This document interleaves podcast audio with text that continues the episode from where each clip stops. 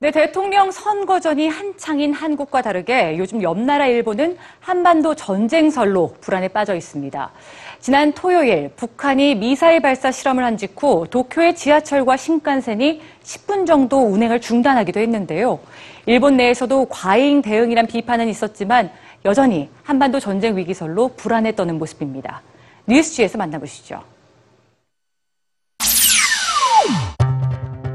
얼마 전 한 일본인이 한국인 지인에게 보낸 메시지입니다.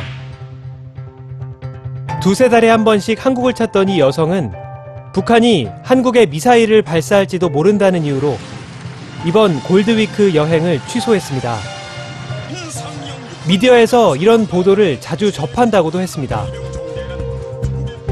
지난 4월 일본 외무성 해외 안전 홈페이지에 올라온 안내문에는 한반도 정세에 주의를 기울이라는 내용이 포함됐습니다. 최근 몇 달 동안 일본 미디어에서는 북한의 미사일 발사를 강하게 비판하는 아베 총리의 모습이 자주 등장했습니다.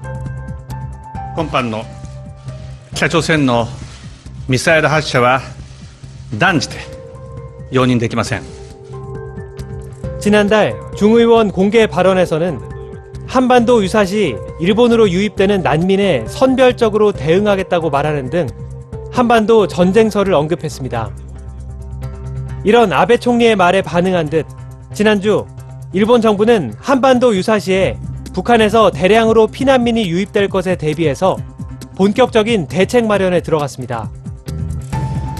이렇게 아베 정권이 한반도 긴장 고조에 집중하는 가운데 자성의 목소리도 나오고 있습니다. 한 미디어는 언제나 북한을 이용해온 남자라며 아베 총리를 비판했습니다. 카메라 앞에서는 전쟁 위기라고 강조하면서 한가하게 벚꽃놀이를 다니는 모습이 모순된다는 지적입니다. 아베의 북풍몰이와 관련해서 일본 내에서는 정치적 목적이 있다고 분석합니다. 올해 초 아베 총리는 이른바 일본판 최순실 사건으로 지지율이 급격히 떨어졌습니다. 총리 부인이 부정부패에 관련한 사실은 물론 구구단체와의 관련성도 드러났는데요.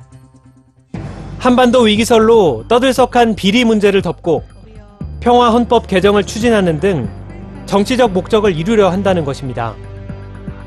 실제로 한반도 전쟁 위기설 이후 아베 내각의 지지율은 회복되고 있습니다. 이와 관련해서 일본의 예술인 단체는 한반도의 위기를 정치적으로 이용해서는 안 된다는 취지의 성명을 발표했습니다.